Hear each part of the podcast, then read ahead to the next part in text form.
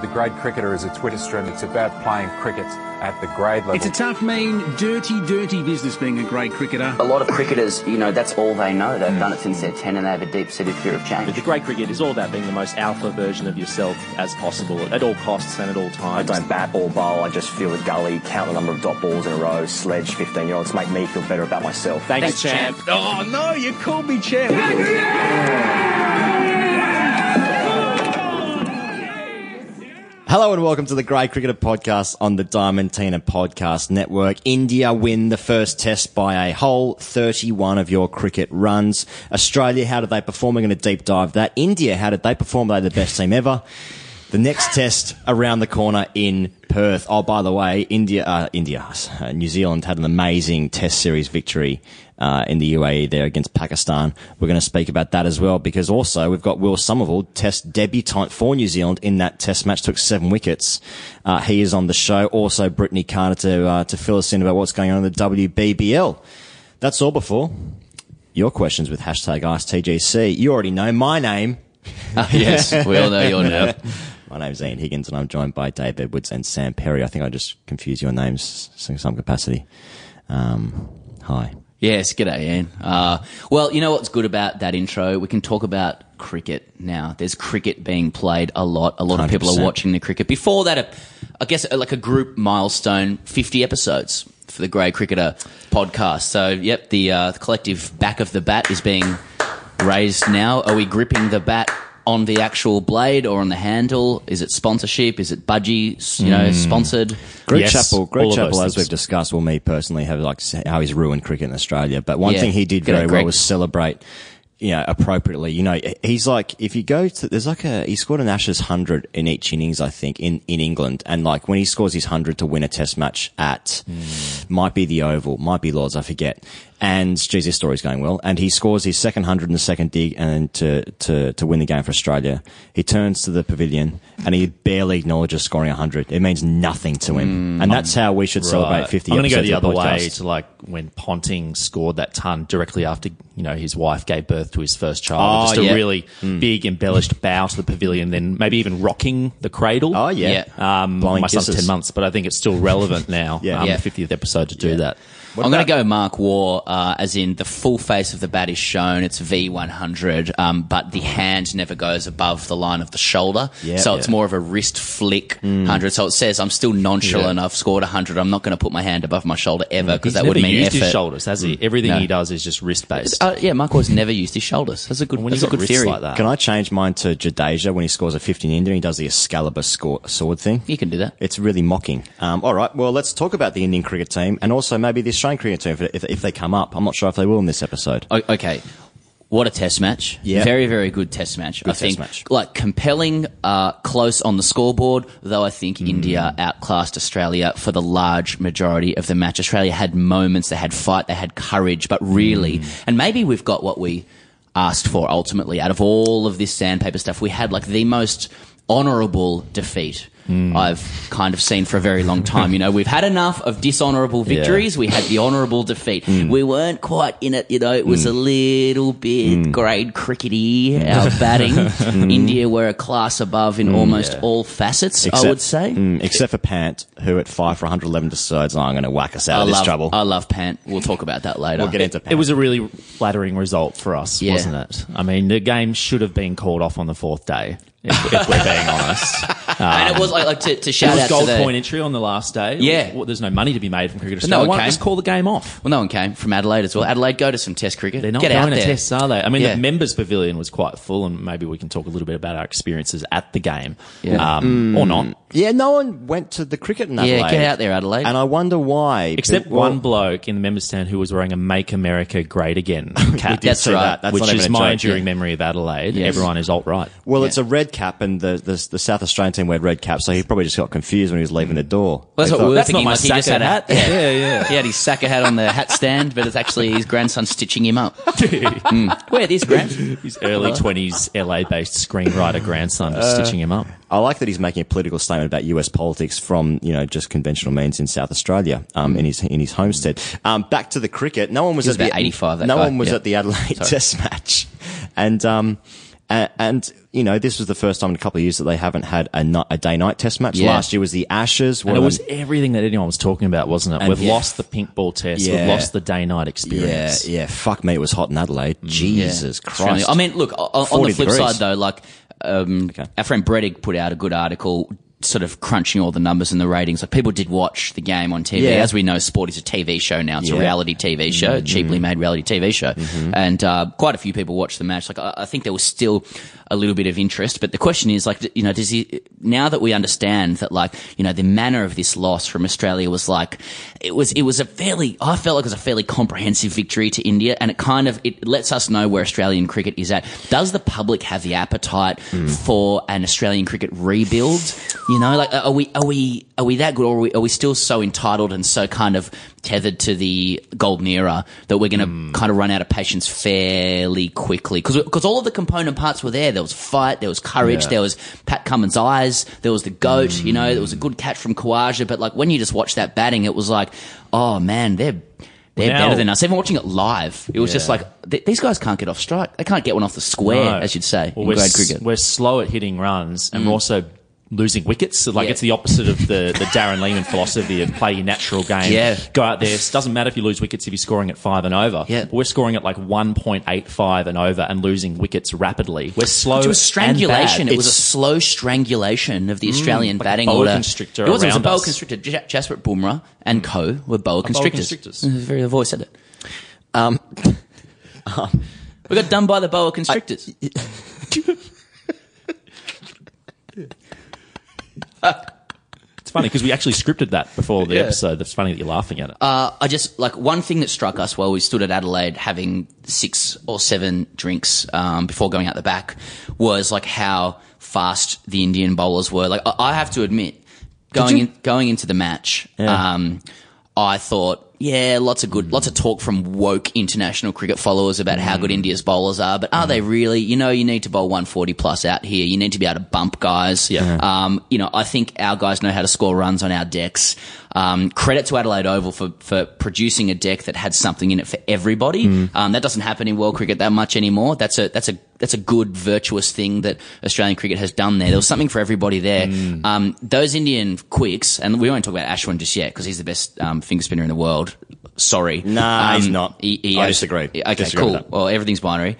Um, those quicks were amazing. Um, they out bowled our bowlers and they also out bumped our bowlers as Yeah. well. And they were relentless on the off stump and we were, we were cooked. I mean, I'd agree, and I'd probably put myself in the category of underrating those quicks before Yeah. they came, purely on aesthetics, because the way that Mm. Bumrah approaches the wicket, kind of nervous, stuttering, like, is he going to get there? And then he kind of lifts his arm up in this weird kind of angular, you know, like half of an X um, towards the sky, in, in joke.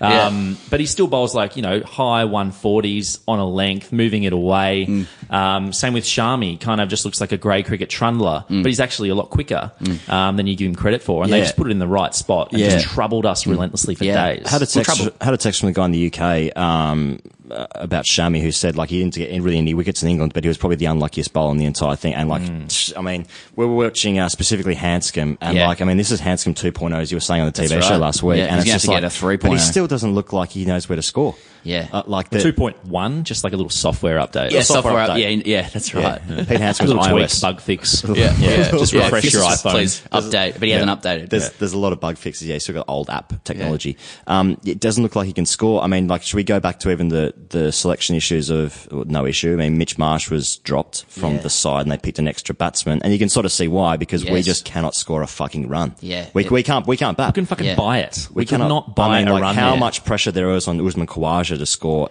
Well, But even just- Khawaja, the way that Khawaja played, Yeah. like that was, I was troubled. I was Yeah. really, really quite troubled Yeah. um, in his second innings, let alone the first, which wasn't great. I mean, Mm. there was a lot going on around him in terms of his personal life directly before the test. Mm. Yes. And he, I don't know, he kind of just didn't look right. Yeah. Yeah, I mean Travis had batted well. That was a pos side. I mean, I was, Yeah. I was thinking. I mean, the the chat was, you know, uh, Handscomb for Marsh, but then I was also thinking, like, well, I actually think it's probably Marsh ahead of, uh, oh, sorry, um, Travis Head ahead of Mitch Marsh. And then, uh, did they get the selection right? I mean, they, they're so Hmm. Yeah, I, I don't. I don't think there's a co- like judging from that match.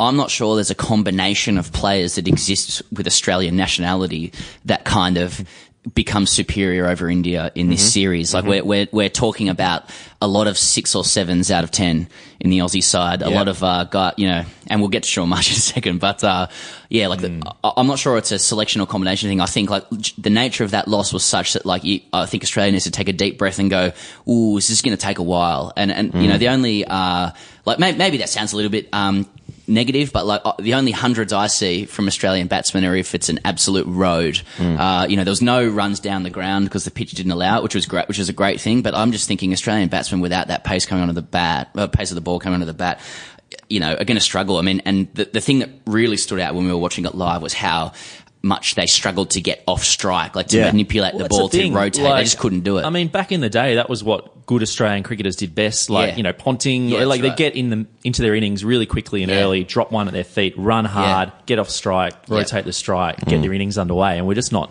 We're just not doing that anymore. We're not even looking like we want to do that. Well, it could be it could be this thing coming back to uh, Australian batting approach and the, Yeah. dealing in boundaries, even numbers. You know, Yeah. there's there's no there's no approach to get themselves off strike because they just want to hit fours. You know, well, we know the feeling as like mediocre grade cricketers. You Yeah. know the feeling when you get out there and you're facing a bowler who's better than you, and you understand all the theory of batting and stuff that sort of says get off strike, bat at the other end, get quick singles, rotate it if you're struggling. But like if somebody is kind of um, standard deviations better than you, Hmm. then uh, it all that goes out the window, and you're just trying to survive. And I felt like that happened quite a lot Hmm. with the Aussie batsmen. It's got to get bound, yeah, boundaries. It's dealing boundaries. Increase your run take, but you're going to get out. Like, fours. Yeah. Yeah. I mean, there's so many things in this test match, but Pant actually equaled the record for most catches, and he got 11. So we Yeah. so we were nicking them. I mean, Yeah. usually teams Yeah, come Australia's here. Yeah. scorecard was all just courts. Like it looked really, it looked Yeah. good actually. Yeah. It Except triggered for, me. except for Finch, who was bowled 18 times by that first delivery. Like, that was just out in so many ways. Stumps. Well, Finch, I mean, I think, yeah, like, poor Finch, I think, probably emerges from that test match probably the most, uh, I wouldn't say dishonoured, but like the, the, seems the most Shamed. Likely to, face. most shamed and loss of face. Exactly. This is the Asian century. Loss of Yes. face is everything. Uh, he, he will retain his spot for the second test because they've sort of been given a two test guarantee as I understand it. But I mean, to me, he looked like the guy that was like, where it, it kind of made sense to me why a lot of his like Victorian teammates and ex players were heavily questioning his spot at the top of the order. Again, I didn't. I thought, well, you know, he's done well at the top of the order in one day internationals. He's on his own wickets and whatnot. But I mean, you could just see that like he was kind of all like- at sea. And when Uh, he got bowled, and there was that like stump explosion, which became like an in- instant meme. Like we we made a tweet like three seconds after it, Yeah. um, because we knew that we'd get bulk numbers, as they say on Fox Sports, which we're no longer with. But like, how, he kind of reminds me a little bit of like Watson in a way, like mm-hmm. front dogging, susceptible to the LBW. I'm a little bit scared that he's going to go down that path and be mm-hmm. become the new Watson before Watson reinvented himself again with a bug fix. Mm. Okay, so let's get into the new Watson joke, and that's to talk about Shaun Marsh. So, just before we jumped on the air, I was talking about how I did a tweet from my personal account, just mm. saying like, what, what's the problem when the guy scores, when the guy that we need to score runs scores runs because you hate him that much? That it's just like, nah. But like, it's An it's sort of predicated on like, okay, he averages 35 in test match cricket and he's batting four. That's a huge problem, but that's not his problem. The problem is that there's literally no one who is clearly better than him. Yeah. There, there, are some similar options. Maxwell's one, Yeah. Stoinis. Yep. You know, someone said Manson, You know, they've got mm. some younger guys, Sangha, Pucovski, etc. All these guys, Yep.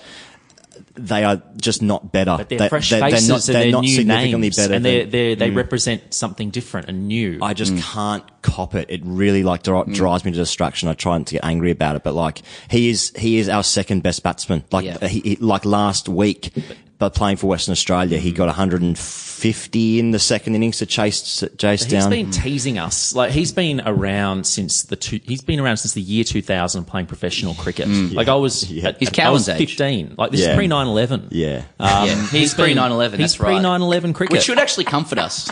yeah, it was simpler In many time. ways, that's what Friends yeah, was on. Pre-war era Yeah. Friends. Friend, friends was on. yeah, yeah, yeah. Secret Life of Us. Yeah. exactly. Well, I mean, I, I can see the argument against Shaun Marsh in that, like, he's kind of the lightning rod for all of the players that others would prefer to have seen given a go. Yeah. So there's a lot of other guys, maybe not his contemporaries, a bit younger, but there are a lot of guys who don't get given that same saloon Yeah. passage or that same rope to make it. And I guess that is premised on the idea that if you are invested in for a long period of time, you should, um, have a return on that ROI. investment, and that ROI should be because we all grew up in this golden era. That should be an average of forty-five plus. It's Uh, not it's the not sunk Shaun cost Marsh. fallacy. That's right. Know, it's a sunk as they cost say in business, you've poured so much into this that you must actualize it. When Yeah. in reality, you should just accept that it is part of the fallacy. How, however, Hmm. the fallacy is that like our generation doesn't have anyone who averages over 45 and that like Shaun Marsh is probably averaging as high as anyone else would. That's what the selectors think.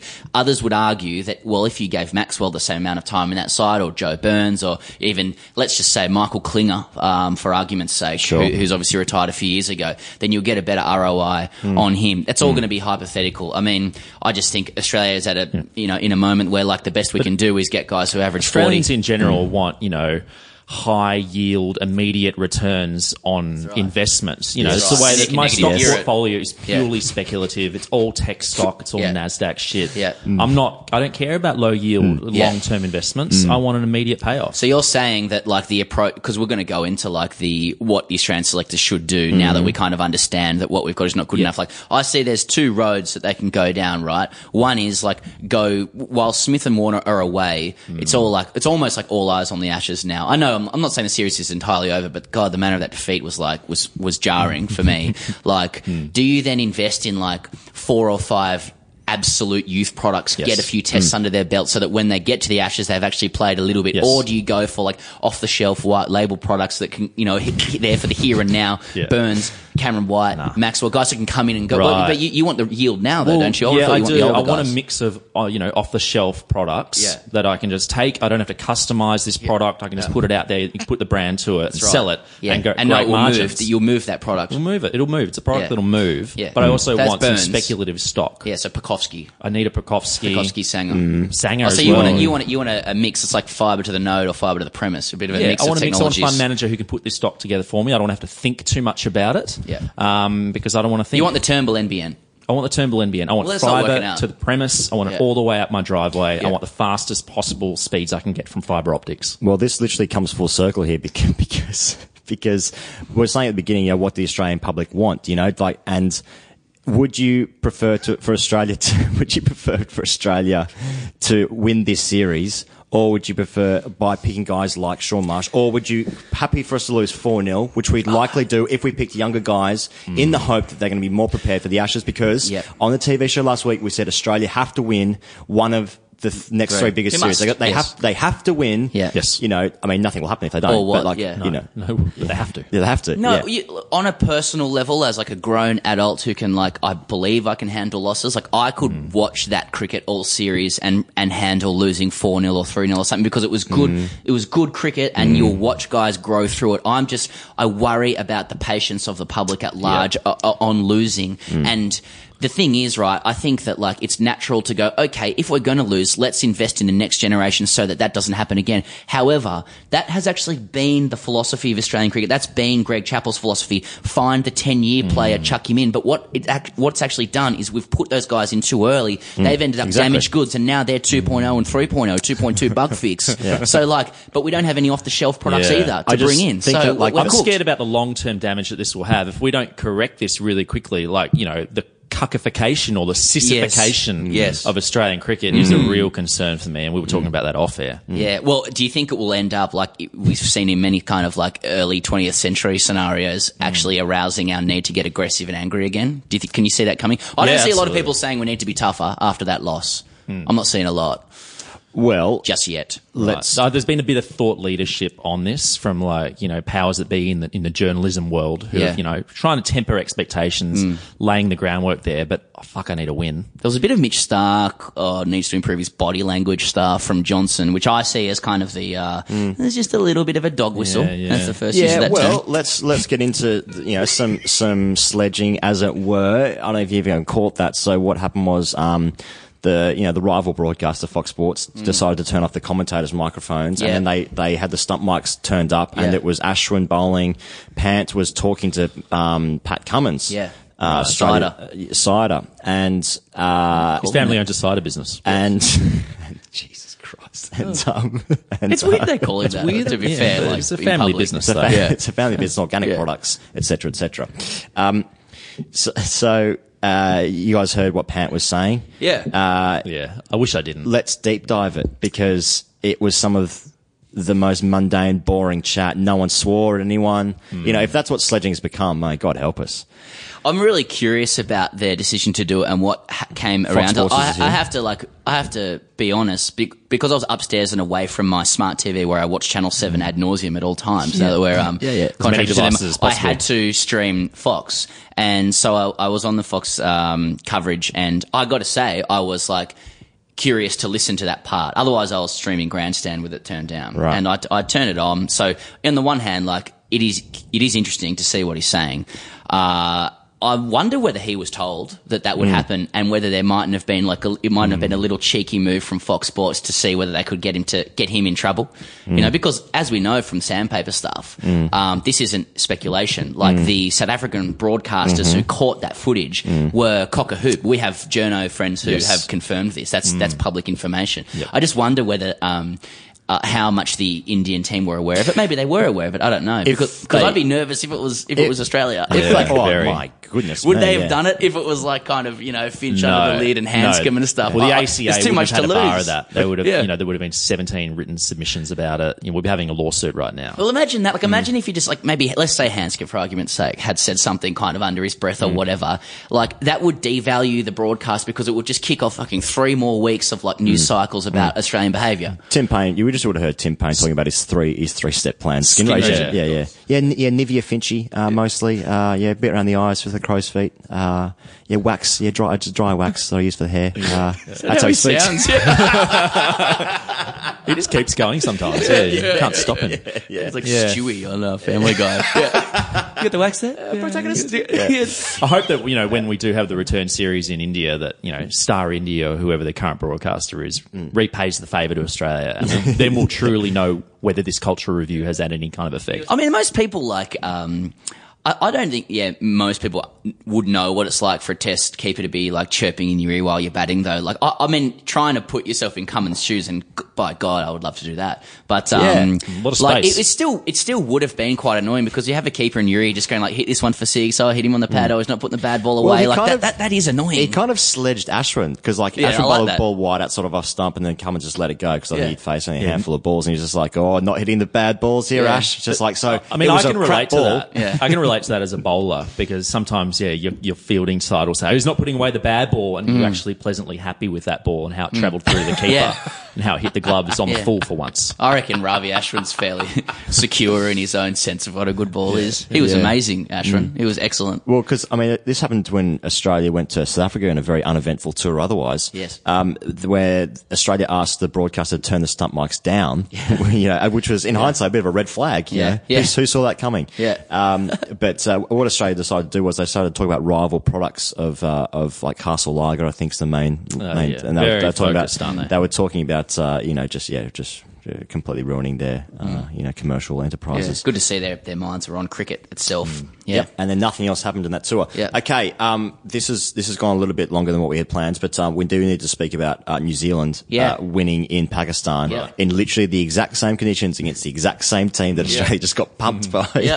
So if we want to see where we're at in cricket Yeah. right Yeah. now, we look no further than that series as a barometer. get for us to get Will Somerville on the show. Obviously, plays in cricket for New South Wales. Grew up in, uh, he was born in New Zealand, but then played a lot of cricket here. Yeah. Um, but he debuted, um, so we'll have him on the show soon. But yeah, like uh, Pakistan, did they lose a series when they couldn't chase 160 in the first test? Yeah. But can you Yeah. Benchmark on Pakistan? Like, I'm it's, not it's a very difficult benchmark. I mean, Well, but I guess, but all the variables were relatively the same, and I suppose you'd say that the difference is that, like, um, Which you know, Kane, Kane? Williamson plays for New Zealand, and we have no batsmen. and like, you know, he he won them. I mean, a lot of them won that last test for them where they actually clinched the series. But um, you know, he is one of those like all star batsmen who makes the difference. And like, it's it's funny because the, the- I guess the significance of the New Zealand win from our perspective is like, well, it's more information about where Australia is in the pecking order. Well and truly mm. fifth and sixth in the test rankings. Like it, it makes me wonder actually how much we've been struggling for a while and just being propped up by Smith and Warner, mm-hmm. really, because uh, I just mm. like I, I realize I'm bringing it back to Australian cricket, but like I don't see like their problems seem so systemic and ingrained. Like I, I don't see the sliver slither of light for, for Australian batting. I don't see who's coming through. I don't see where the numbers are. Totally. Or like, you know, you're mm. hoping that the current crop might grow together, but like, Test cricket's so fucking hard. Like, that you know, Ishant and Bumrah and Shami and Ashwin aren't going to let fucking Travis Head No. grow. You know, or, Well, yeah, yeah, and then they yeah. go to England, Mate, like, I- I and it's Anderson. I like, think it'd I mean, back in the day, we could just put some new guys in and we'd pump whoever was visiting yeah, five. we need a couple of hmm. Bangladesh visits and stuff. Yeah. If we could see if we can just beat them, hmm. possibly. But possibly. we don't do those anymore. Yeah. Well, we just replaced, you know, one of the outgoing batsmen, Stuart Law, who, who then averages 15 Yeah. test matches and never plays again. Hmm. Um, Yasir Shah got 29 wickets in a three test series. He, and he did not bowl well against Australia. Yeah. He got, he got the second most wickets by Pakistan in a three test series Wow. ever. Um, he took 14 wickets in the first test. He Yeah. took, uh, it took, uh, Christ, did he? 29 wickets in three Yeah. tests. It's insane. Mate. I did my Also, but then to, to, to your point, just like how much of Smith and have been propping us up, you go outside that, you know, guys like uh, Patel and Somerville, who have not played Test Mm. cricket before, they're like the, rever- the, re- the reserve reserve spinners to Ish Sodhi, who got dropped, and then uh, tr- um, Astle. Mm. Yep. Um, Todd Astle. Todd Astle, Yeah. thank you, uh, uh, injured as well. So these are reserve reserve. And then just cleaning up. Came and did the job. Bowled so well. And whilst, meanwhile, we had Jon Holland, who, you know, for the best will in the world, did not bowl well in the UAE. Yeah. You know? Yeah, where's our depth? Yeah, Hmm. like I mean, we've been propped up by our bowlers. We don't even go into the stats about them outscoring the batsmen and stuff. But like, there was actually a really interesting article in the UK Sunday Times over the weekend that the Oz reprinted. Um, beat the paywall outline.com. Sorry. Um, and it was from Simon Wilde, and it was actually about the rise of spin bowling this decade. So he crunched a lot of very good numbers, and both in 2018 and this whole decade, the average of spin bowlers in Test cricket in all formats actually has gone down on previous years. Spinners are winning more matches in all formats of the game. They're becoming more important to winning cricket. Um, you were just quoting some stats there. There's a lot of Asian tests, way more than there used to be, no Sure. doubt about it. But like, it just goes to show that like cricket is actually changing. If spinners are more important than they used to be, you have to bat a bit differently. And like, we're really lucky to have Nathan Lyon, who's probably the best player in our team at the moment. Mm-hmm. Who is there after that? You know, like uh, it, it feels like a, str- you know, we talk so much about the 90s and the early 2000s. Mentally, are we still there? Are we Yes. still playing cricket like that? And is that partly We're playing what, cricket, what explains yeah. why? straight lines, Yeah. ball machine, hit pitch Yeah. hard, hit ball hard, and straight right. or square. Game's no grey area. Yeah, Well, and uh, yeah, look at our coaching, and you know, it is kind of from that era a little bit or earlier too. Well, They're all our commentators. Yes, like, as I was say, all the commentators, all the guys in coaching are the guys who are just genetic freaks who want everything and they're amazing, just like best ever Be like generation. us. Yeah. Bit like us, the same thing. Just one last thing before we go to the break. Uh, I saw a stat, Kane Williamson, uh, in the last five years, so batsmen who, who have the highest test averages in fourth innings of the last five years, Kane Williamson averages 65. Yeah. That's 14 more runs than the next highest, whose name escapes me. We always, we always give, you know, Smith and Warner a bit of a rough time for scoring cheap runs in the second innings. They average 48. Yeah. Uh, and Kohli averages about 45, something Right. like that. So Yeah, right. that's how good Kane Williamson is in the second Yeah. innings. So What fair play. to player. him. What a player. Okay, let's get them into Australia. Actually, crowded house, that shit. Yep, Crowded House, Russell Crowe, Phar Lap, etc., etc., and Pavlova. All right, uh, Brittany Carter coming up. Then after that, Test debutant for New Zealand, winning a Test in the UAE. There, Will Somerville.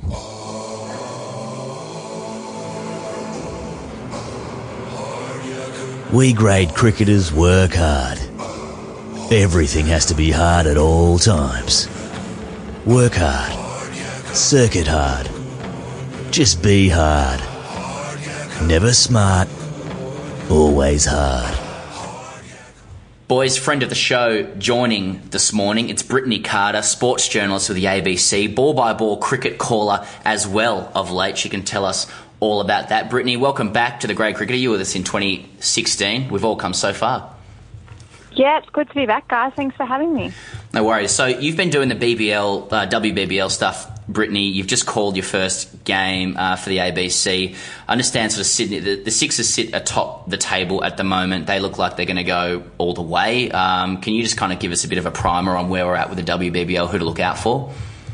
Yeah, definitely. I mean, the Sydney Sixers have been strong all three, four years of this competition, um, and I think a lot of that is around that New South Wales contingent making up so much of the Australian team too. And I think because we had the World Cup over in the Caribbean, and we saw players like Alyssa Healy and Elise Perry, and also Ash Gardner do really well over there, and they've just come back and continued that form for the Sixers so far. So Elise Perry actually made her first ever century in the Women's Big Bash um, on that Friday night that I was calling for the ABC at North Sydney. So she really likes to perform there, and yeah, the Sixers are currently two from three and at top of the ladder, just uh, behind them is the Sydney Thunder. So Sydney team's doing really well so far. Uh, look, Elise Perry, obviously an absolute legend of the game already, even at that, her age that she is. Um, can you just contextualise her performances for us? Because, as you say, on the weekend, you know, her first century followed up with a 70 odd, I think, and a couple of wickets. Um, a great weekend for the Sixers, but can you contextualise her performances in the, you know, against the rest of the competition? Is she that far ahead, or where are we? Well, she's been the leading run scorer for a couple of seasons out of the four. Uh, and as, as I mentioned, we're into the fourth edition now. So she's obviously been a bit of a stalwart for Australia for a long time. And uh, it's interesting that she's doing so well opening for the Sixers at the moment with Healy because over in the World Cup, she was pushed down to seventh and she actually didn't bat much in the series that Australia played New Zealand um, in T20s here in Australia just beforehand. So people have been talking about her uh, not getting the recognition she deserves and, and calling for her to bat higher. Um, and, and one of the reasons that the Australian uh, selectors justified her batting lower in the order was that she couldn't hit the boundaries that people like Ash Gardner and Healy could just the sheer power that they have with the bat. Um, so she's really come out and proved herself in this women's big bash so far, and I think she's sort of got a point to prove. Um, but before uh, this season, before making the century, her previous high score was 91 not out, also at North Sydney, and she was upstaged that day by Ash Gardner, who made the fastest uh, 100 in women's big bash at the time. That was the opening weekend last year. So she's been a- really good batter in this competition for a while. Um, and, and now it all seems to just be working for her. I think she's got that extra motivation considering uh, the dropping uh, down in the, in the batting order for Australia. She obviously fancies North Sydney over because she obviously also got 200 there in a test match against England. So it's obviously I mean, Yeah. Bear, yeah, Bear, Bear Park, exactly. Yeah. Um, Brittany, I want to ask you, like the, the like the like wh- wh- why are the Sixers so good? I mean, like they've got half the Australian team: Ash Gardner, Elisa Healy. I, I like I note that you pronounce her name Elisa Healy as is correct, whereas we last week just called her Alyssa Healy all all during the interview. So that's obviously hugely incorrect. Ellyse Perry, Elisa Healy, Ash Gardner. I mean, just an Australian team playing in the Big Bash. Like, uh, how did they lose that first game? First of all, and then wh- why are they allowed to just play the Australian team? Uh, there's a loophole with the marquee signings this year. uh, so there seems to be a, a bit of a loophole in the fact that if you weren't contracted to your country before a certain point, um, it doesn't. You don't count as a marquee player, even though you might be considered you know, an international. So Right. they've got um, they've got Kiwi player Sara McGlashan who can hit really hard and isn't currently playing for New Zealand. So um, she helps them out at uh, sort of the top end of the order. You've also got players like Dane van Niekerk from South Africa and Marizanne Kapp who are contracted. Um, yeah, it's, it's interesting. I don't know how they get away with having so many of them, but I guess, um, yeah, it, and also having that New South Wales contingent, as I Sure. mentioned, um, being made up from mostly from the breakers after that. So you've got your Lauren Smith, your Sarah Aley, players that have been winning competitions for New South Wales for a long period of time and are just dedicated to the Sixers as well. Well, I mean, everyone knows that, you know, if you live in Sydney, you've got to be in on a rort somewhere. So Yeah. I think the cricket sides are just exploiting legal loopholes. Let's talk about you for a second, Brittany. So you made your ball by ball debut for Grandstand over the weekend. I mean, ball by ball commentary is one of those things where just, you know, fans and uh, people who judge it are just completely unforgiving and everyone thinks they'd be excellent, Yeah. absolutely excellent at it. Um, How was the experience? How did you find it? Uh, what's the feedback been? Yeah, um, it, it's interesting. North Sydney's a hard one to call at because no matter which broadcast box you're in, you still can't see the scoreboard properly. Um, just because the sight screen behind the bowler sort of covers up the overs and, and the batting lineup and all the wickets. So that makes it difficult. Um, but it's good to start with a challenge, I guess. And uh, the other thing is because women's cricket is becoming so popular, now when you go to a ground, my internet won't update, like my 4G doesn't work properly, so I can't get Come on, the North app up. Sydney. Even in North Sydney. Is that how can get back in the NRL? Black spots. Update this stuff. Yeah, Sorry. so that was quite interesting. But um, look, we had Rene Farrell and Jo Broadbent, coach of uh, the Thunder and and the Breakers, with us, and they were just a hoot. They were so funny. So uh, the feedback's been good in terms of it was interesting to listen to. Um, I've been doing ball by ball for Cricket Oz and for uh, Cricket New South Wales for a couple of summers now. So, sort of just progressing onto the ABC, and yeah, just just keen to keep going from here.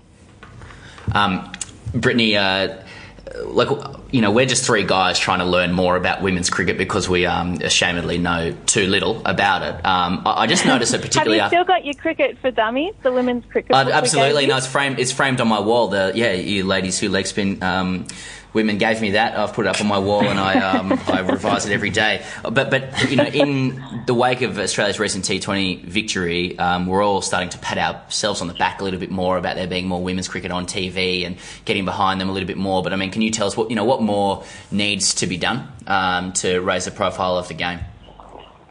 Yeah, it's a really good question. Um, eh, it's funny, women's cricket's become popular, hasn't it? And I mean, I'm not complaining, but it's just funny how many people now are interested and, and claim to be experts in it. Um, now that the men's team isn't doing so well, everyone's pushing the women up, and that's amazing um, because they deserve to be recognised for the hard work that they put in. But there is still lots to be done, and actually, I'm going to give myself a little plug here. Um, the ABC Cricket magazine this summer features an article that I sort of worked with Alex Blackwell on, and it talks about uh, four key areas that Australia really needs to explore in terms of um, developing women in the game. So last year, the MOU included women in the pay packet for the first time, and that was massive in terms of um, pay for our actual players. But in terms of coaching, uh, we still need a lot of work done there. Uh, high performance managers, which is actually someone that looks after the team, whether it be the men's Big Bash team or the women's Big Bash team at a club. But um, there's not many women working in that. Actually, there's none at the moment because I interviewed someone called um, Morag Closer from the WACA who is now departed there. Um, So there's no women working in that space.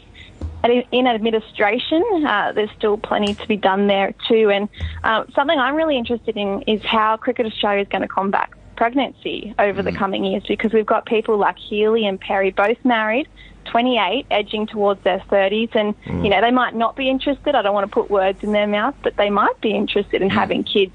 Do they get to have kids and come back to the game? Does Cricket Australia implement a policy like netball does where they have babysitters and you're still signed on a contract while you're pregnant and you sort of just have your baby and come back and treat it like an injury.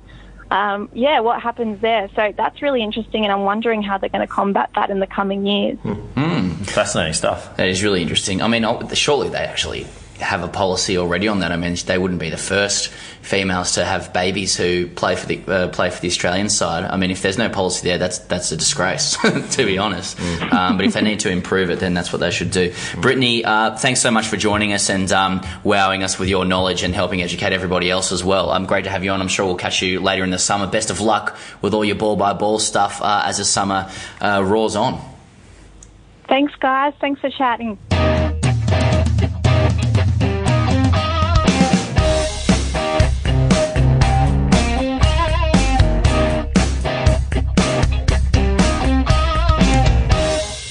Christmas is coming, lads. Christmas is nearly here. Um, I don't know what you guys are going to get for your dads or your brothers or your sisters. Don't get your boomer father another pair of generic cotton socks this Christmas. He hates that. Or a Peter FitzSimons book about something to do with war. that I've never heard Yeah. A big hard copy uh, Peter FitzSimons tome is not what your dad or your brother or or your sister shit. wants on Tobruk or some shit. Maybe you should get him something different, something colourful. Um, not another non-iron Van Heusen shirt. Get him some Budgie Smuggler Yeah. kit, lads. There's plenty available, isn't there? Yeah, uh, yeah, he's not fitting into that Euro cut Van Heusen shirt anymore, and nor are you. Uh, but no, I mean, Budgie Smuggler. Um, it's nice to the audience, isn't it? Yeah. No, they've got uh, a massive range of Christmas wear. It's not just exclusively the budgies that you wear. There's non-swimwear items. There's some colourful, loud socks, some Hawaiian shirts, uh, and it's all like twenty bucks. It's all extremely reasonable. Uh, real crowd pleasers. Good kit. I like the retro vibe of the. If you have, you take a photo, you look back at it in five years' time, you think, is that 1983 or is Yeah. it 2018? I don't know, but I like it. because 83 is in. You can get it online, budgiesmuggler.com.au. You can also get it at some physical stores as well. Where are they, Uh, there's, there's, there's one in Manly. Look it up on the internet, do your research. Uh, there's a Christmas pop-up in Fortitude Valley Mm-hmm. uh, on 707 Ann Street. So that's for our Brisbane listenership. And also in the UK, if you're listening in the UK, Old Street Tube Station. Linny, the uh, the CEO, bloody lives near there. There's that whole pop up uh, section around there. Me just trying to show off that I've been in London And no Um, Linny. Yeah, yeah, and, and then I know Linny. Uh, so yeah, there's a there's a pop up shop in the UK as well. So that's non swimwear stuff. 20 bucks for socks, a couple of good Hawaiian shirts in there as well. Of course, you can get your budgies, budgiesmuggler.com.au or go there physically.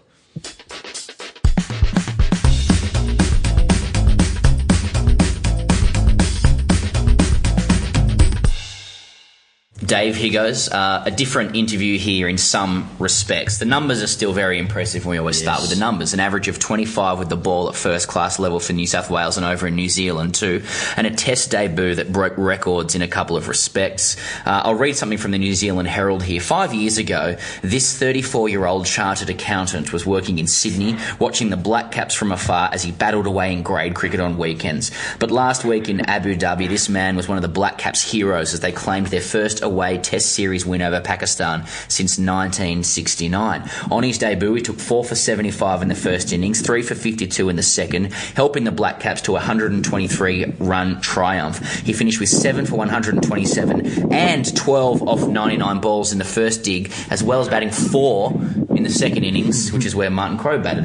Um, I've uh, never seen such universal admiration and congratulations for a bloke, um, as I've seen on Twitter when he debuted last week. Um, he's an Asian series winning black cap, a New South Wales cricket cult hero. I'm pretty sure we're at the same cricket camp when we were 11, and I think he was six foot then. Welcome to the show, Will Somerville. Will, hello.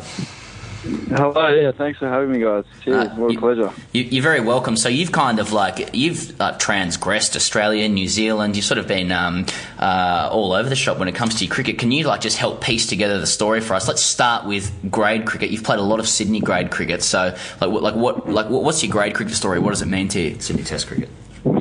Um, well, yeah, I guess I grew up in Sydney. I went to school in Sydney, and Dad came over to to Sydney when I was nine years old for his job, and took the family with him, obviously. And so I grew up there and played for East. I played all my junior cricket at East Cricket Club, sort of under 12s and onwards, basically, and played PGs and Green Shield for them. Um, and then, yeah, made my first grade debut when I was 18 under Mark Patterson. Who's played a few games for New South Wales, and um, he's a bit of a legend at East Cricket Club. And I played with guys like Jason Swift and um, Justin Deary, a lot of a lot of old East names that are guys that have all been messaging me in the last few weeks. It's been really cool. I bet Um, you've heard from a lot of people in the last few weeks. yeah, that's right. A few guys coming out of the woodwork, eh? Yeah. Tax office as no, well. it's been amazing. Actually, the level of support it's been unreal.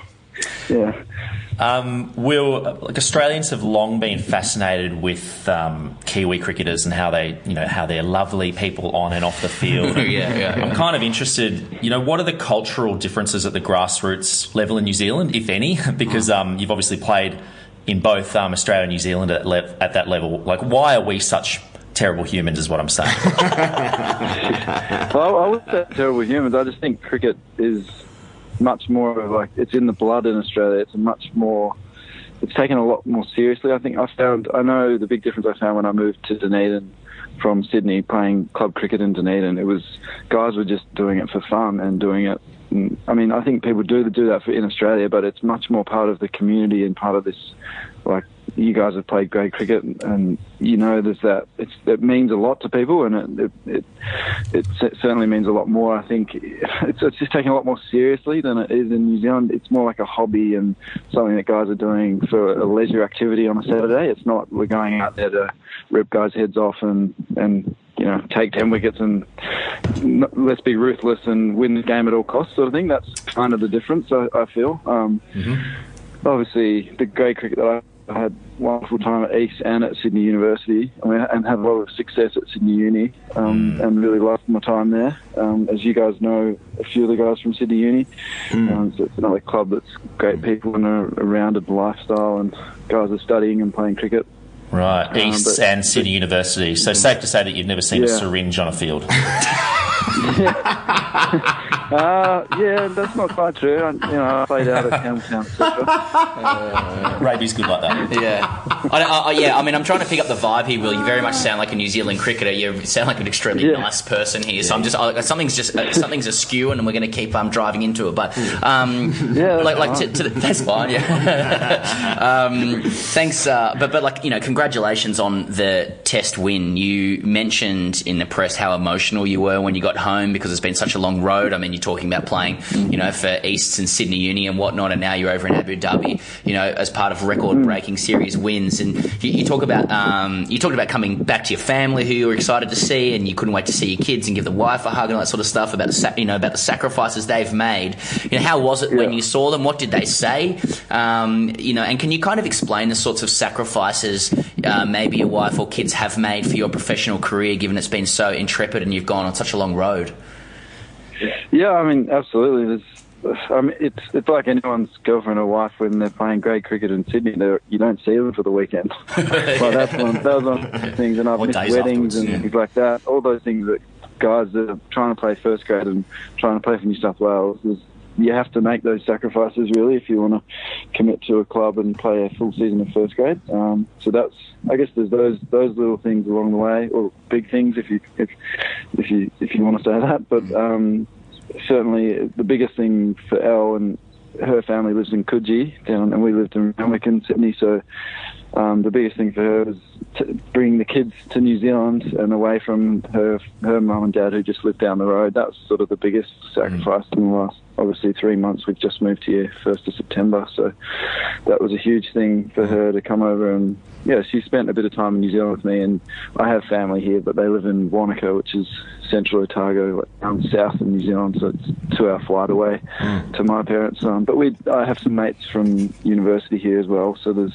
a little bit of a community that we've got in in Auckland, which has been really really cool to get back to seeing my uni mates a, a bit more. Um, and yeah, obviously they're my friends as well. They're not necessarily Els as much, but she she knows them very well, and their wives are lovely. And we've got we do have a very good relationship with all the my mates from uni, which has been awesome. So, well, you were literally playing for New South Wales, and you made the the active decision to go across the Tasman to pursue international cricket.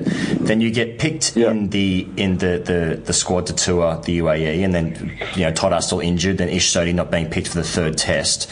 When you went over there, were you even expecting to play? Were you sort of hopeful? Do you just of hoping for the best? What, what were you, what were your thoughts going into that? Um, Yeah. the, the, the tour. I think that's yeah, that's that's how I describe. I'd say I was hopeful to play, and so I wasn't expecting to play the first test at all. I didn't really expect, um, yeah, to to play, especially that first test because they had the two spinners over there already. So I, I based on teams I've been in the past, you always sort of give the guys that you've got in the squad already the first crack at an opportunity. Um, so that sort of made sense to me. They played the um, two spinners um, in the first two tests, and I was sort of after that I was sort of like, well, there's a chance they might want to change things up for the third test, and I was I was hopeful. And then obviously I'd been bowling well on the nets and trying to impress at training and all that sort of stuff, and just doing my thing and trying to trying to be the best cricketer I could be while I was there. And eventually they they decided to give me a game, which was really cool. It, it- mate, it is really cool, and I think you know people will be listening to your story, just thinking, well, you know, I mean, you're obviously a total worldie as a cricketer, but you know, in, in the um, in the context of world cricketers, you know, you're a, you're a club guy who's stayed on the path, followed the dream, and then got your opportunity and something that you'll always remember. So, like, can you tell us as somebody who's kind of you know grown up playing at uh, you know Waverley Oval and stuff like that? How different is it to then be thrust into the middle of a series-defining Test match against Pakistan on you know a dusty wicket? Like, how you know? Can you describe how different is it to say cricket at Waverley Oval or something? You know, is there something different about the atmosphere? What, what were you thinking coming into bowl your first ball? There's four questions there. Answer them all. Okay, all at once. Yeah, well, obviously it is quite different. Uh, there's, I guess, there's a bit more. It's, it's a bit more of a high intensity environment, that's for sure. And than a Waverley on a Saturday. Waverley's still a beautiful place to play cricket, but the wicket there. no doesn't disrespect to really count. Waverley. Yeah. Uh, Actually, it's probably a much more nicer place to play cricket than Waverley, in the middle of Bloke shouting, desert, "How's but- that from a car in the E?" UAE? yeah. yeah. nice cafes down the road too. You know, it's got it all there really. Yeah. Um, rather than the middle of the desert, but it was yeah, it was the deciding test, and there was a lot of. I was a lot, very excited to be playing that test match, obviously, and um, yeah, all the things that had come before me had been 15 years of 16 years of playing cricket, um, four years playing professionally, and it's something I'd wanted to do my whole life. So yeah, I was extremely excited. And coming to bowl the first ball, I was pretty nervous. It was a bit of a blur actually. I don't really remember the first like two or three overs so much, and then I kind of got into my rhythm and that first innings and um, had a longer second spell that was I had a bit of success with, and yeah, managed to finish them off at the end, which was cool. And then in the second innings, I was kind of pretty fired up after we'd had such that witnessed that awesome partnership from Williamson and Nicholls to get us back in the match, and then coming out on a fifth day wicket in a test match to try and win the game. Like what more could you want as a spinner? It was kind of an absolute dream situation, and then to have that first over get two wickets, so I was kind of like pinching myself like how this is actually happening. Um, And then yeah, went on from there. I kept bowling well and just trying to be patient and sticking to my to my thing and trying to do yeah do my thing with, with, with the ball and work out the batsman and yeah ended to, ended up getting Sarfraz, which was quite a big wicket, and I was pretty fired up about that. And yeah, and then uh, yeah, we won the game, which was great. I mean, something that's spoken about sort of worldwide with Pakistan in particular is like how quickly they can fold. Did you guys speak about that? Like, you know, obviously their capitulation in the first Test match, um, where, where you guys defended, um, you know, the total so well, but Pakistan just folded seven for forty or something, didn't they? I mean, when, when you guys you guys had two and a bit sessions to bowl them out, and you took eight wickets in essentially a session, was that were you, are you guys aware of like how quickly things can turn when you're bowling to Pakistan, sort of, you know, defending a total? Yeah, it's, well, yeah, we did. We talked about that absolutely before the series started. Um, not the fact that we were playing Pakistan, but the fact that things happened really quickly. Right. And the same thing happened to us in Dubai. Like we we, we lost nine for forty or something stupid, like nine for sixty. Hmm. I think we were none for fifty and all that. Yeah, we were none for fifty all that ninety in that first innings, and that we got blown away in that one session because we batted quite well in the second innings, got three hundred, but we were still 20 behind sort of thing, so we lost by one innings. But yeah, we knew that things could happen quickly in these the subcontinent conditions or the Middle East conditions, you know, where we were, where it's hot and dry. And uh, if a spinner's on a roll, you playing facing a world class spinner like Yasir Shah, who's pretty unbelievable the whole Yeah. series. He took 30 wickets. Um, you, you know, he can get a roll on pretty quickly, and things do happen really fast. Sure. Yeah. Yeah. Yeah. I, I want to know as well, like um, about what basically what uh, the New Zealanders think about what happens, you know, with the Australian team and sandpaper and stuff. Is that is that something they, they speak about and how Australia are going to change their approach? Uh, obviously, you've you know traversed both uh, countries across the Tasman, so you kind of want to have a foot in both camps. But you know, do, do the Kiwi guys at all speak about you know the, the way Australian go about the cricket and what happened there in Cape Town? You guys talk about us? Uh, not about not about not about Cape Town at all, actually specifically. But Right. there's what I, there has been quite really positive discussions from a New Zealand point of view because New Zealand were trying to emulate Australia for so long because Australia is now you know a big brother across the water that was dominating Test and international cricket for so long and mm. is is a, the cricket's the number one sport there, and so a lot of the Kiwi cricketers and the way that New Zealand tried to emulate the try to emulate Australia to, to be on the same level as them. Whereas now, I think there's a much bigger feeling in New Zealand of we play the cricket our way, and that's been a hugely, uh, I guess, inspiring or whatever you want to call it. But it's it's it's made the culture and the environment here have a real purpose and a and you know doing things our own way, uh, which is extremely positive. And yeah, you've Might have, uh, might have gone with three. Brendan and things. I got 360. Will, sorry to interrupt you there. You know, I think right. some might argue that Australia's trying to be like New Zealand now uh, in a lot of ways. I think uh, we might struggle too uh, to, do, to do that. Um, We'll move on to the throwdowns component of this, Will. So apologies in advance Yeah. where the joke's wrapped up in the question and there's not a lot for you to do. So I'll um, Yeah. uh, totally indulgent. Let me kick it off. Uh, Will, uh, you've been both a full time chartered accountant as well as a test player. What I want to know is do you think it will be more satisfying turning up to training with Kiwi gear on, or does it still feel better rocking up in a suit?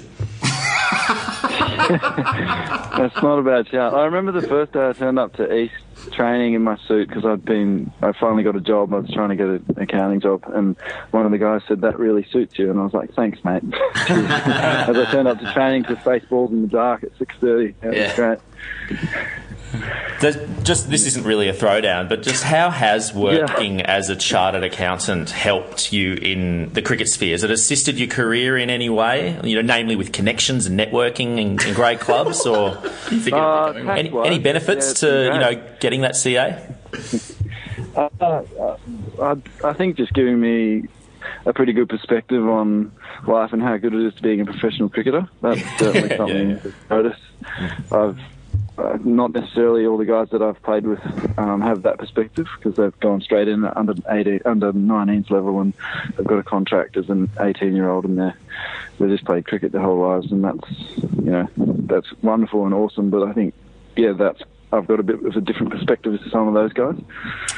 Yeah, well, so following your, you know, the 49 year drought breaking win in the subcontinent where you guys shocked the world by defying the local conditions, uh, the trickery of the host Pakistan to record a historic triumph that could forever reshape the longer form of the game in New Zealand, Australians are dying to know the secret. Um, how would you guys manage to get beers in Abu Dhabi?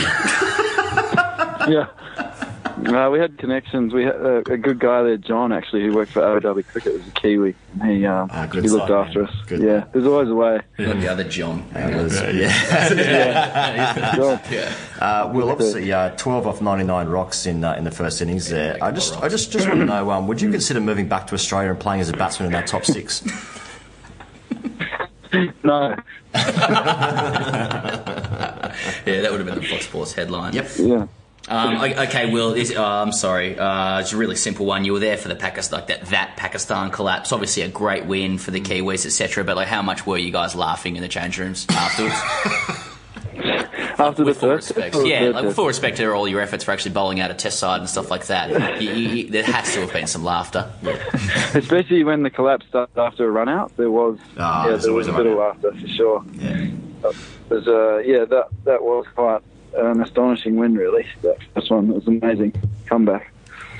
Um, well, does anyone in the New Zealand team talk about how the All Blacks are killing rugby in Australia by being the greatest sporting team of all time? No, I haven't, there hasn't been much chat about the All Blacks actually. That's a lie. Lies. Yeah, That's it's- a lie. Yeah. Oh, okay. no worries. Belligerent church. Yeah. Will, um, on the 16th of September 2017, you retweeted the Dalai Lama, uh, who said, What we need today are universal values based not on faith but on scientific findings, common experience, and common sense. Do you believe sandpaper contributes to the swing of the cricket ball? Oh, no, just kidding. Do you- but seriously, do you think more New Zealand cricketers believe in climate change than Australian cricketers? Oh, wow. That's, yeah.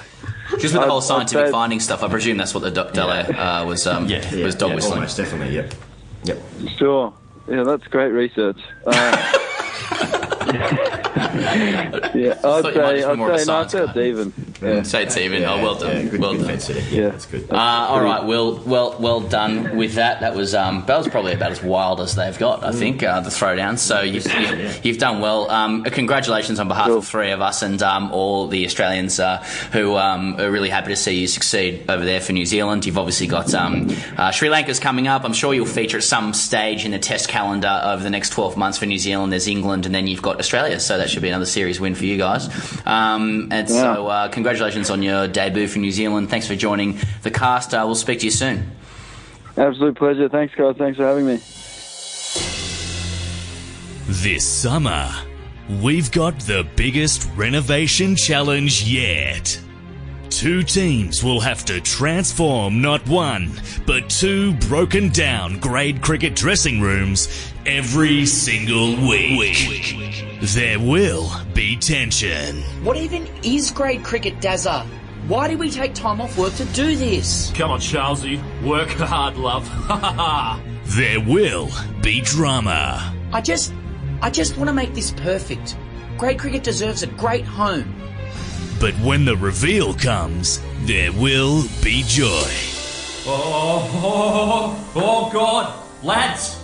Boys. Look at this, eh? right? Results. Results. Ever since the missus booted me out and took the kids, I've been sleeping in this dressing room. It's a second home to me, literally. So this is this is really special. For us to be able to come in and give these grade cricketers a beautiful new dressing room, one they can drink their beers in, sing the club song, judge each other in the showers, Yeah, you know, it makes you feel good. But this ain't no charity. Not when the stakes are this high. I'm not here for a bloody holiday. If I wanted that, I would have gone to Bali or Thailand. It's Australia's toughest renovation competition. Winner takes all. If I have to dish out a little bit of chin music, I will. Presented by Australia's favourite knockabout blue collar larrikin millionaire. We're giving great cricket the Renault makeover it deserves. Renault Rampage. Coming soon. Here we go, lads. Hashtag AskTGC. But before we do, a final call to our Perth audience over there in the West, the best in the West. We're coming to you on Friday. We're performing at the WACA. Our first live show was in Adelaide on Thursday. Fuck, it was loose. First night of the test. We were going to release it as a podcast. That was the idea of it. We're going to celebrate the cricket as itself, meeting the, uh, meeting, meeting, meeting the fans there in South Australia for the first time. It got about 15 minutes in and we thought there's no way we can release this. It got absolutely wild. Yep. The audience were absolutely fantastic except for four blokes who wouldn't shut the fuck up. Yeah. Um, they got kicked out. Yep. Um, so good for them. One of them laughed like a hyena or Yeah. a strained Yeah. baby goat. Very distracting. Uh, we, we create, we, Distressing male sounds Yes. coming from the back of the uh, the room. But, it- but it was boisterous, really, because It was people had gone to boisterous. the cricket It all was day fun. Mm. and then just bowled on over. So, yeah, there was a nice energy in the room for those who'd Good had energy. a few drinks. Ed Cowan uh, came and joined us on stage. Obviously, unbelievable talent and uh, an extremely good responder to Mm. heckling. Mm-hmm. Uh, and as you said, he goes, yeah, once uh, it started to get into kind of R and X rated territory Mm. or defamatory territory or Cowan saying things that probably shouldn't turn up in public, Yep. um, we decided we're not releasing this live. In fact, it's going to become a, more of a lock in style Yeah. scenario. So if you want to hear, Yep. you know, well, not so much what we really think, because we do say that, but if, Mm. it, if, if you want the loose stuff, uh, the live show is kind of Yeah, where it's at, to come it? to the that's, live that's show. the new angle. Yeah, yeah. exactly. Well, we're going to grab everyone's wallets, and we're just going to grab their wallets, Yeah, but also run. their phones. So there'll be no camera recording of this mm, podcast. It's purely for internal Yeah, purposes. And we'll charge the phone as well. Yeah, that's Yeah, what we should- we, should, we should charge a phone as well. service. Anyway, so we're going to be in Perth on Friday at the WACA. Tickets are still available. You got to get around us because I tell you what, Adelaide was one of the most fun things we've done, and it was a really great audience. So thank you very much to those people who came along. We sold it out. It was awesome. Uh, Melbourne and Sydney were around the corner. Um, that is going to be absolutely enormous as well. But Yeah. in the meantime, that's after Christmas. But in the meantime, Perth coming up on Friday. Please do come along if you are thinking about it. Bring a mate. Come from the cricket. Um, celebrate. Uh, you know the cricket being in town with us. All right. Hashtag AskTGC. Chris Watt says, Grade Cricketer. Morning, lads. After seeing Ashwin bowl in sunglasses in the test match, it made me wonder, is this an alpha move from Ravi or typical of a rare unit? Well, it can only be binary, can't it? Yep. It's- it- yeah, that's exactly right. Because and like Can't just be a bloke wearing sunglasses. especially difficult because spinners are, are particularly rare. It's what it's like. Um, it's kind of like wearing skins in grade cricket. Like if you're in fourth grade or fifth grade and you don't have a semi decent rig or you haven't sort of made a, f- a half century at third grade level, skins look really bad. Mm. But if you sort of scored a half century or higher. Uh, in, in that grade or higher in third grade, you can probably pull off skins. And I think it's the same thing for wearing speed dealers while bowling in a test match. Interesting. If you have 300 plus wickets as uh, Ravindra Ashwin does, then you're good to go, baby. You wherever, whatever the fuck you want, you know. And uh, it's almost like um, it's almost like poker playing as well. You can't see what his eyes are doing. It's like marathon runners who don't want to give anything away. What would I'm his eyes be it. doing? Uh, is there anyone who, who has ever bowled who has a give with their eyes? Well, what about Murali? You know, which was actually Yeah, worked yeah, for him. Imagine if Yeah. Murali wore, wore speed dealers. I'd was it like when it. Jordan poked his tongue out when he went for a dunk or something like that? A facial it's a give. give. Yeah. Yeah. I've noticed that in the WBBL and the Women's World Cup, a lot of girls bowl with their hat, with a hat on. Yes. Which in is village and men's Sun cricket, but it's actually it's actually functional and sun smart, of course. Um, i- in that capacity, obviously wearing speed dealers is not functional unless you are selling, you know, illicit substances on the street. I remember um, Brian Lara once when he batted at Adelaide, he batting with sunglasses. He Yeah, batted with speed dealers on, but that's Yeah. fucking Brian Lara. Does Yeah. do what he wants. So to your point, Pez, you've answered that correctly. You are awarded one point. Siamri Antel says, hashtag AskTGC, having watched your excellent first show on Seven Cricket, I think you should screencast all of your podcast shows as Ian Higgins is a great rig and he would increase the number of female cricket widows in the audience. laughing face. What I I, feel good about reading the that out first thing. I thought, and yeah, the, the thing I enjoyed most um, about this question was reading it and then remembering that Higgos actually compiled these questions. And I remember, like, it was like, who's going to do the Ask TGC Yeah. compilation this week, lads? Yeah. Oh, I'll do it. Yeah, I'll do it this week quick to because say he'd do it. obviously just Yeah. received a notification. and, and he just read that question as though he hadn't read it like three Yeah, times. He's yeah. like, uh, as uh, uh, Ian underscore Higgins uh, has a great rig.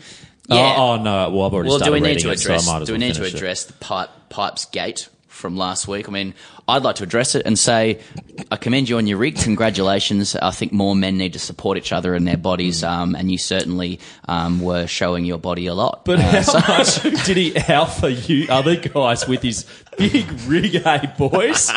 Oh my god, that was ninety percent of every interaction on social That's that we good. got following the episode. It's good to work. Hey, I hope you a TV enjoyed the show. for Yeah, months. but what about? And this episode, I'm wearing a hijab. Mm. Yeah. How about his pipes, sir? Uh, Unbelievable rig. David Craig says, uh, in a team full of polite, well-behaved introverts, i.e. rare units, one bloke is full of macho posturing and loud sledges. Does his out-of-place alpha behaviour actually make him the beta cuck in this scenario? Is alpha entirely contextual in general? Discuss, please. Discuss, please. Yeah. Is it please? It's gen- generous. Well, I think it's interesting. So this guy's whether from England, obviously. Alpha is contextual because, um, as we know in the wild, obviously having watched many David Attenborough documentaries, Yes. two alphas cannot coexist. Yes. But I did notice that in the recent Shield game, Stoinis versus Pattinson, that was a great alpha showdown. Mm. Mm-hmm. Yes. I'm not sure if I'm answering his question, but No, I- No, that was very interesting because what you're it. dealing with there is what I perceive to be old alpha versus new alpha. Right. Like Stoinis was a Subsect. new age, like um, slick oil based rig, Mm. um, whereas Pattinson was like a thick trunk, thick, was thick trunk, hairy rig. Yeah. Oh, uh, right, yeah, and, yeah. and muscles like, and like bodybuilders in the 80s versus bodybuilders Yeah. today. Now, like I think that this footage with um, exactly that, I think this Ronnie footage was- Coleman versus like Ziz. Yes. Yeah, yes. Cameron Smith rugby league versus Cristiano Ronaldo rig, yeah, Hairy exactly. arms versus waxed arms. Yes, See, I saw this as actually more of a like like the Chop King, like the old Chop King, not ready to release the throne to the new Chop King, the up and coming Chop King. yeah, yeah. Kind of just keep saying Chop King out loud. Yeah. Uh, as much as those, I mean, the Chop King is generally alpha. I don't think you can be a beta Chop King. Those two, those two uh, oxymorons. I wage that you can. yeah. How? Well, it, I mean, what is alpha? This is this is the question. Like, what does it mean to be a like strong man? Um, Go I- on. uh, Have a go. Well, Yeah. I'm, I'm really Yeah. glad you asked, Sam. Yeah. Um, f- a, few, Pipes. a few points there. Yeah. Levers. Yeah, yeah. As I unbutton my shirt. Um, what does it mean to be alpha? I think I think automatically as an alpha male, you have to be attracted to the opposite sex Okay, that's interesting. because, but even if you are not physically, you have to posture as if you are. Yeah, Um, You walk around the animal enclosure, preening your Yeah. whatever Peacocking. your feathers, peacocking. peacock, exactly. peacock Okay, well, I think we're skirting around the issue. It's Faf du Plessis. He's he's the king of the alphas. He's the he's the mountain goat with a harem following behind him on a cliff. Well, that's the classic alpha, but I think what David Craig is asking, that's a real name. That's not us making up a name. And Hmm. just we just like Craig David. Um, and I'm sure he's had that joke before, and I apologise, David. I think I did it last Anyway, uh, he's basically talking about an England situation. Like if you're in a group full of like uh, introverted, intelligent intellectuals who all treat each other very well and are kind of um, actually Hmm. Yeah. a bit retiring when it comes to stepping forward. Perhaps, Right. dare I say, like a, a team player who's afraid of the spotlight. Hmm. Does, do you end up finding like is the alpha in that group the person who is Yeah. most like that? Do you know what I mean? Yeah. Because So I, I played for the Authors Eleven, and I would say yes. The, the greatest intellect and the most retiring player and the mm. best with the best when it came to politeness was in its in his own way the alpha. Well, I think the alpha mm. requires in his own way. the alpha male requires a couple of not beta males, but a couple of sub alphas to kind of prop him up and make Yeah. him feel big that he can kind of build on and feast mm. upon that positive energy. If everyone else in the room, say it's a business room, Yes. say you're in a meeting or say you're in like a screenwriter's room or whatever, mm. and everyone else is kind of subversive and beta and, and quippy mm. and he's just displaying outdated alpha stereotypes. Yeah. He's the jungle would disagree. The jungle would disagree, Well- though, wouldn't it? The jungle is just you know I if you've gonna got the best pipes, So I levers rig, and you have the most sex, you Yeah. procreate, you Yes. win, you kill people, Yeah, you're yeah, violent. Yeah, if you're if you're genes, yeah, you're, you're violent, you procreate. But can the yeah. betas rise up?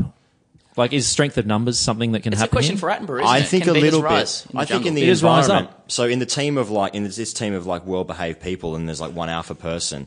Right. There, there will be a king alpha of Yep. the nerds, like king of the nerds. But then if like Marcus Stoinis comes into his team, he's going to be the alpha, and then he'll have ten, um, you know, sub.